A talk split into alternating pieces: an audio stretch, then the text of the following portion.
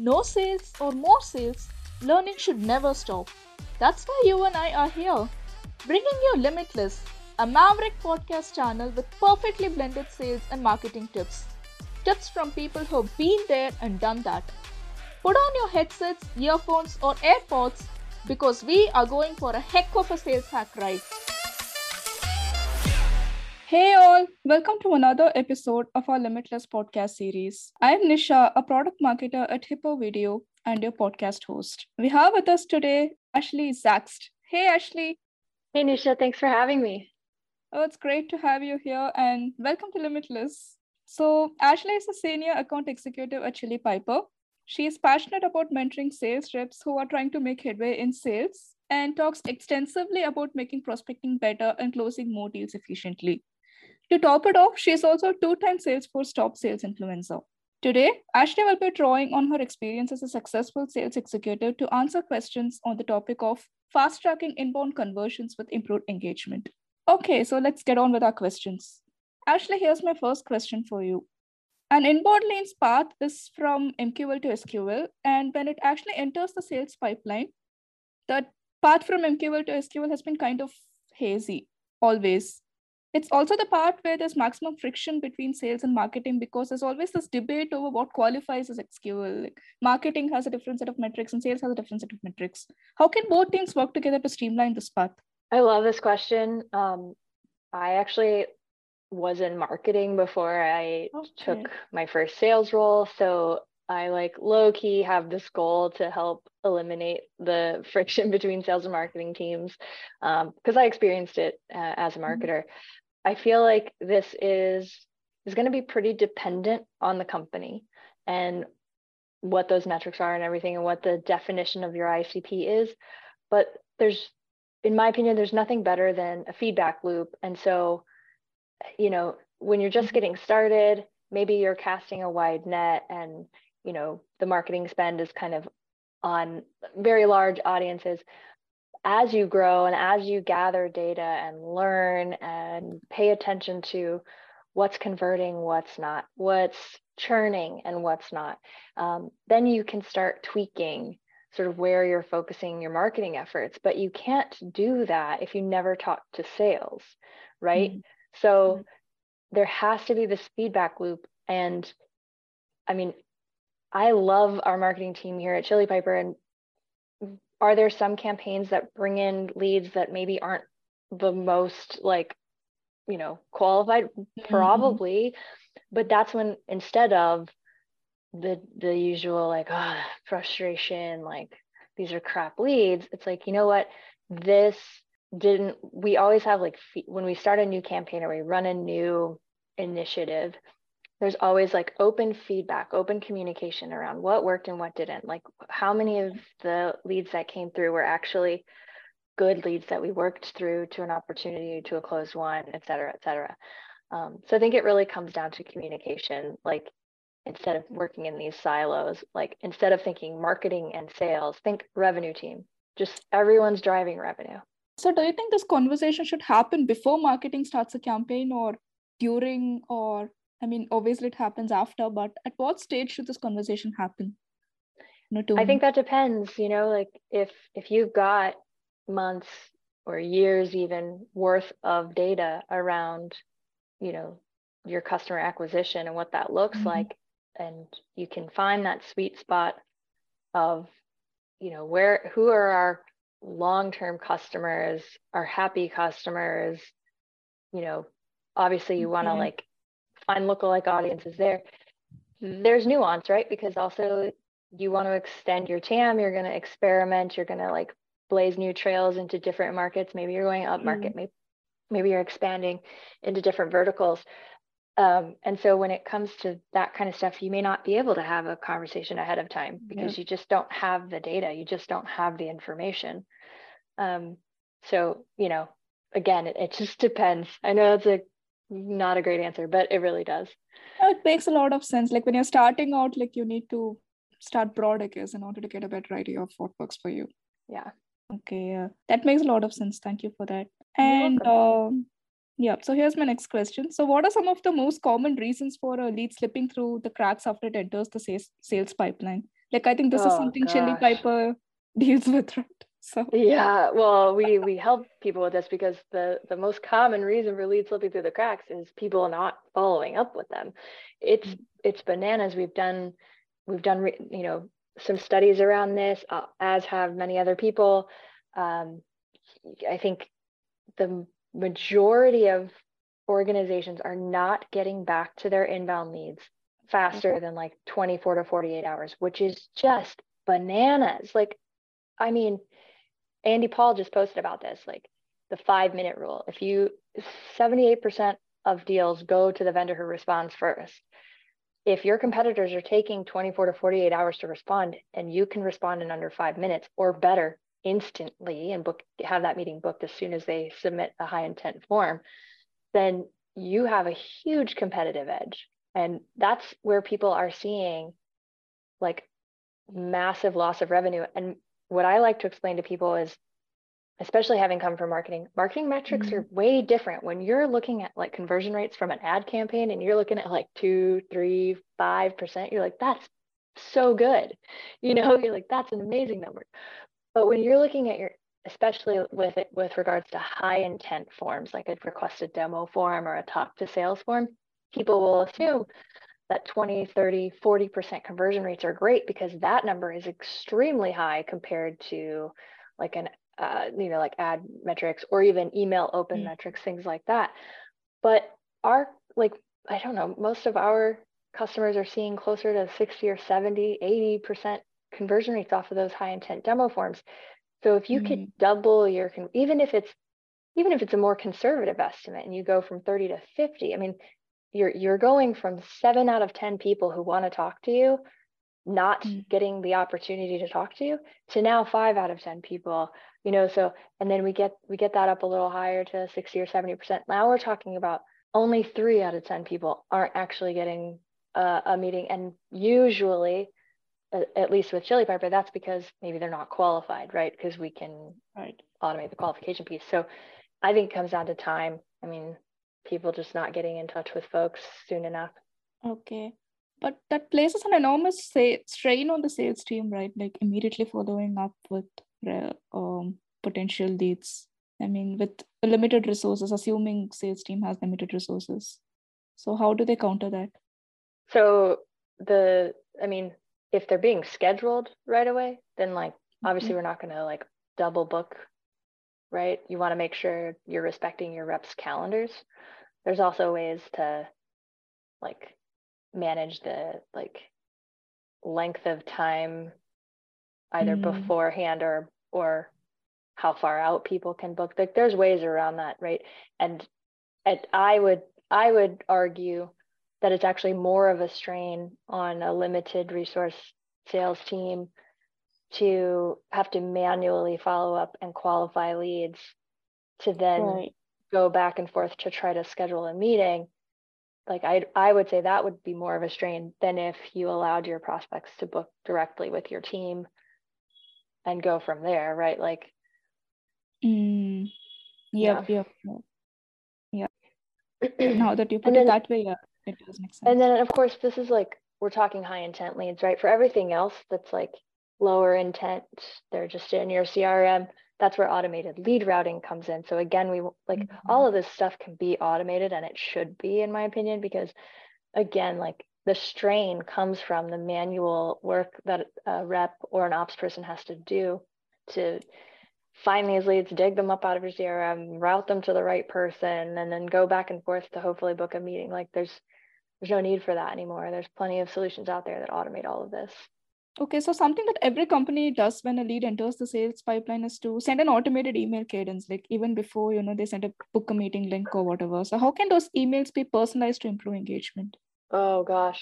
So so again, this is this is going back to that traditional like SaaS experience of the yeah. prospect fills out a form, then they're directed to a thank you page that says, we'll be in touch shortly. And then they get an email that maybe they get it. It might go to their spam. You know, it might not get delivered at all. Yeah. Um, and it's it's generic. And then maybe if people are a little bit more sophisticated, it does include a booking link in that email, right? And they're able to to mm. go to a link and fill out another form, which is silly because you, you obviously already have their information, um, to, to book the meeting that they asked for originally when they filled out the initial form. So you can see how convoluted that is, right?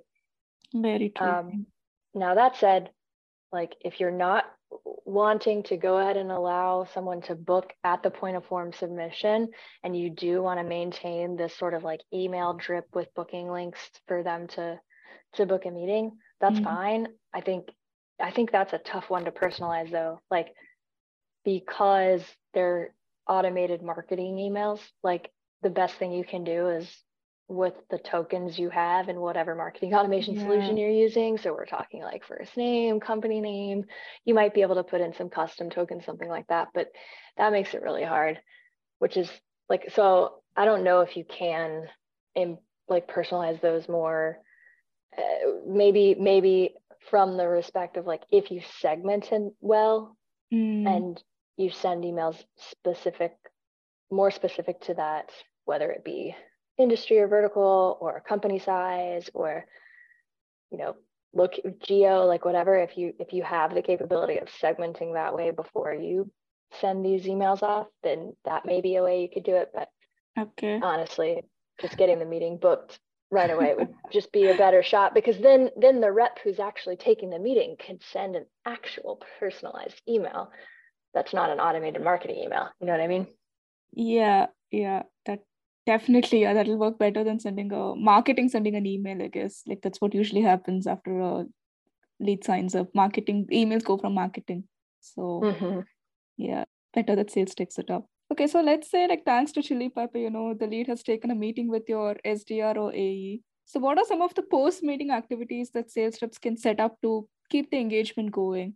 Oh yeah, this is a great question. Um, so, and this is something that I'm like actively working on. And so, so are, you know, folks on my team, um, obviously the follow-up email, right? Like yeah. we all know that that's a necessity. You, you wrap up a demo. Um, ideally, you've gotten that follow-up meeting booked while on the call, um, and then you can send over a follow-up email, basically, you know, recapping what you talked about, sharing any additional resources you might have referenced, um, you know, anything that, that's relevant to keeping the conversation going. And then from there, it's all about adding value. And I know that's like kind of a nebulous statement, but our job is not to like have our prospect feel like, oh yeah, like if, if they've bought in, that's great, you know, in an ideal situation. But even still, it's not our job to then hope that they're going to go back to whomever they need to talk to in their organization and do the selling of Chili Piper for us, or do the selling of, you know, whatever your product is for us. Like right. our job is to make sure that they look good, that they have all the necessary information. It's to collaborate with them mm-hmm. so that when they have these internal conversations, they're, they look good, they are addressing the pain points and the issues, and, and there's an understanding of so how they need to sell internally. And we're, our job is to help them do that. And so while the, you know, deal cycle is on, whether it's uh, a week long or six months long, mm-hmm. there needs to be continuous interaction, right? Like don't let too many, don't let too too much time go by before you reach out to them. But, and also when you reach out, it needs to be valuable, relevant information. So there's always this danger of coming across as being too pushy, right? Like when you follow mm-hmm. immediately or frequently. Yeah, absolutely. I mean, that's why it's imperative that you be relevant. Like I feel like mm-hmm. a good example is um, if if you know, let's say you're working for, in my case, for example, like if I'm working with somebody who is uh, newly implementing HubSpot, right? Or mm. maybe they're going through like a brand refresh and they're redoing their website.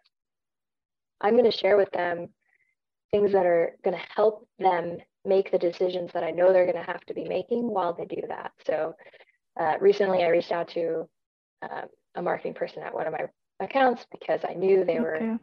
implementing HubSpot, and I shared some some like an article that helped that like I figured would help them make the decisions around what their forms should, mm-hmm. uh, what they should be asking on their forms, right? And I just sent over an article, thought this would be time, I thought this was timely for you, would be relevant. Hope you're having a great day. No ask, no pushiness mm-hmm. about like, are you going to sign your contract? Like it's, it's just like, let me help you. I know you're working on these other projects. Like I can be a resource to you and I can help you. So here you go. And almost always I get positive responses of like, oh my God, yeah, this is super helpful. Thank you. And we haven't forgotten about you. We'll, we'll, we're talking to so-and-so next week. You know, then you get a little bit more information. Yeah. Just be a human, I think is the big yeah. takeaway. It's about getting your customers to trust you, right? Like, yeah, I'm mm-hmm. here for a reason. And, um, okay. So what's your take on using videos and email cadences? Do you think videos can get more responses than text emails? Have you used videos ever in your prospecting? What has been your experience? I have, and I do think they get higher response rates. Um, I think it's a great way. I mean, we all uh, consume, like to consume things differently. We all learn differently. Some people are keen on reading a three paragraph email and most most people aren't, you know, and some people would rather watch a video. I used to work for a video ad tech company, and I think there was a okay. statistic around like people would much much rather watch like a three minute video than read a, you know, multiple paragraph landing page. And and this was with regards to like marketing stuff, but still I think mm. the the sentiment is probably translatable across sending prospecting emails, that like folks are probably more keen on watching a quick sixty second video than reading whatever you've got. Plus you, you have the opportunity then to also show versus tell, mm-hmm. right? So you can show yeah. your screen and, and show something that's super relevant to them in your video that you share that's less than sixty seconds. And so they get to actually see what you're talking about as opposed to just reading it. So I I think that's super helpful. And I have used video in my email cadences. I could probably do more of it. So I mean, yeah. Yeah, I mean, you are a sales executive yourself, so you can probably draw on that experience and make it better. Okay. Um. So some sales reps try to upsell to the lead before they make a purchase decision. Like, you know, before they decide to buy your product, they just keep throwing in more features. Like, we have this, we have that, and all that. So do you think that's good practice? No. No. Like, okay. I don't think feature selling is a good practice in the first place. So right. I think there needs to be deep discovery and understanding of what your prospect needs before mm-hmm. you start throwing the kitchen sink at them. You know, if it doesn't matter how many really cool features your solution has, if they don't need them, then they don't care and they're not going to buy them, um, or they shouldn't, you know. Um, so I think it really comes down to understanding where they're at, what the problem is that they have, how you can help them solve it. And if it re- and if if everything that you offer would be of benefit to them, you know that you can make that connection right away because you know your solution and you make these calls every day. For that prospect, they don't know that, and you're going to have to help them connect the dots as to like, okay, this is the problem that you have. Here's how this solution solves that. Here's a different problem, and here's how this other feature or solution can help you solve that. And and it needs to be done in like a high level way. Um, okay. My manager said something to me yesterday. He was like, if you if you don't ask high level questions, you won't get high level answers. Meaning oh, you can't, wow. you know, like you can't right quotable. Put it on a t-shirt. Um, you can't just ask like, well, how does this compare to what you're doing today? I mean, you can ask that, but that's like a entry level question. Instead, you want to like recap the, the conversation that you've had, talk about the pain you've uncovered. Okay, you've told me X, Y, and Z.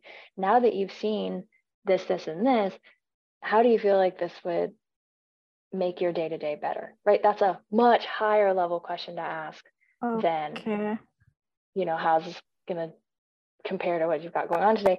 And so when you start doing that, then you can start bringing in other, like you have to understand what they need, and that's when you can bring in the things that are going to help them meet those needs.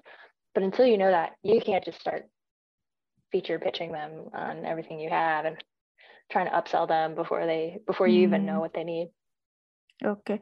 So Ashley, since we're on the topic of questions, like what are some of the, some of the questions that, you know, uh, an account executive on S D R has to ask their uh, prospects, like while they're on call to get to know them better yeah. or to add um, value to the call?